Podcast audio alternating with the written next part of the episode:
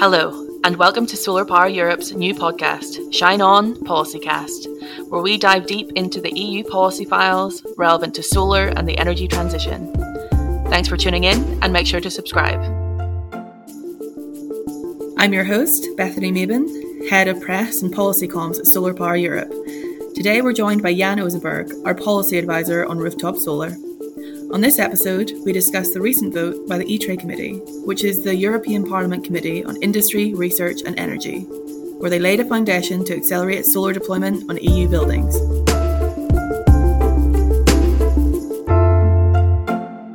So, hello, Jan. Hi, Bethany. So, Thursday, the 9th of February, uh, the ITRE committee in the EP voted on the uh, European Performance of Buildings Directive, and that includes some specific impacts for the solar sector and the rooftop initiative. Um, so, what was the result uh, of this vote, and where do we stand now?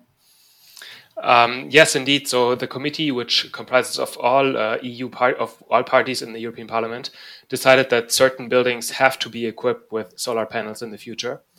Um, so they decided to focus on on the low hanging fruits. Really, um, that is mostly uh, non residential buildings, both new and existing buildings. Uh, focusing on the commercial and industrial and as well as on the public buildings. They also consider the residential buildings, but with a longer time frame. They leave more space for the residential buildings. So on top of that, they also simplified permitting procedures for um, all installations below 50 kilowatt. So if you want to uh, install a solar panel that's smaller than this threshold, you will only have to notify um, the regulator uh, in the future. So you don't have to wait for them to approve it. You just have to let them know. That's right. That's right. So um, there's one more thing that's important to mention is that there will be some um, some space to maneuver for member states. Um, they will have space to define exemption criteria, for example, for uh, specific customers who might not be affluent enough to uh, to invest. Um, also, but also for uh, heritage buildings, which in some European countries uh, and in some cities define a major part of the building stock. So um, there will be space for some exemptions.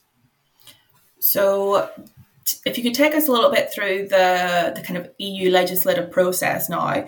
So, the ITRE committee has voted in the in the Parliament. Um, and that takes us a bit closer to the overall European Parliament position. So then we'll have a European Parliament position, a Commission position, and a Council position, and then they'll get um, stuck into negotiations between the three and then we'll have the final legislation. So if we have the EP position, uh, where does the council stand and uh, where are the commission coming from? Mm-hmm. So the commission was the uh, the institution that first came up with this proposal. They um, they um, proposed it as a reaction to the war in the Ukraine uh, in last May, um, and their proposal is basically a little bit less progressive than the European Parliament ones. Their uh, timelines are a little bit later, so um, the obligations would start one or two years later, and they focus even more on the commercial and industrial segment. Um, and then the European Council has agreed on their position, so to say, um, last year at the end of in December, um, and they take a quite significantly less, less ambitious approach, meaning that timelines are shifted even further uh, down the road. So, uh, talking here about the end of the century. Um, and they focus uh, mostly on new and renovated non residential buildings above a certain size threshold. So, basically, less buildings which would be covered by the new law. Ah, okay, and just just in timelines, when you say end of century, you do you mean the end of the decade, or are they being super unambitious? no, of course, end of the decade. Thank yeah, you. Yeah, yeah. um, so, so that's a that's a good state of play, um, as I understand it. So that's where the three institutions are kind of sitting. Um, what are the solar sector hoping for specifically when this is all said and done? Yeah. So um, the solar sector has two main recommendations. First one is that the standard should enter into force as early as possible for new and renovated non-residential buildings. So um, every uh, C&I building that gets newly built or that undergoes a renovation, this is really a, a standard that's already implemented in, in many EU member states, in nine EU member states. Um, and there's no reason to wait until 2027, 2028. This can all come in 2025. And the second key recommendation of Solar Power Europe is that all non-residential buildings, so commercial, industrial, public buildings, have to be equipped with solar within a certain time frame. So there should be a clear timeline with milestones until every European non-residential building has solar panels.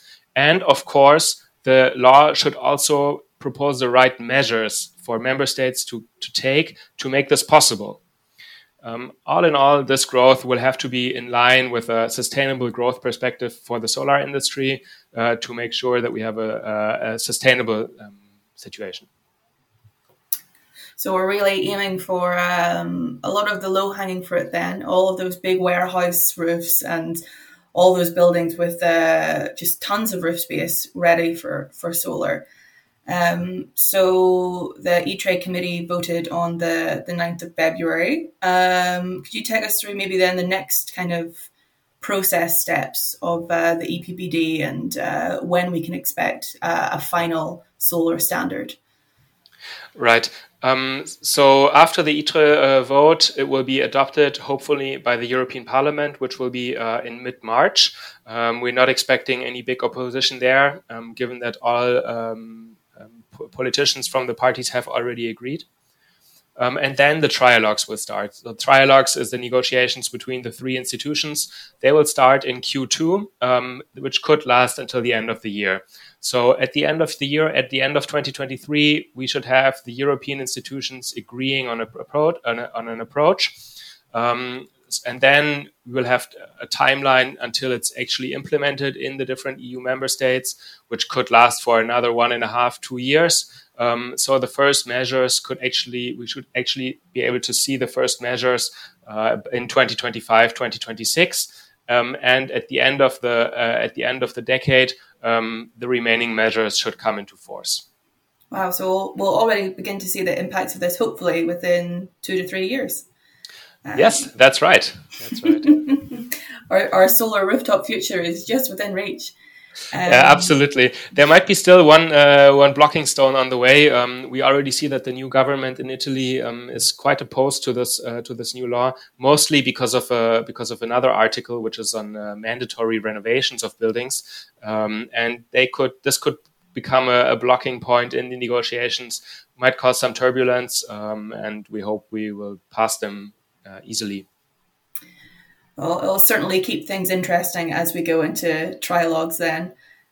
But thanks very much, Jan, for uh, your insights today. Uh, thank you very much, Bethany.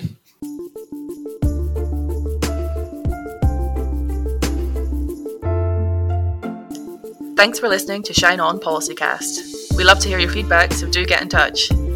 Don't forget to follow us on social media and subscribe to catch the next edition of Shine On Policycast.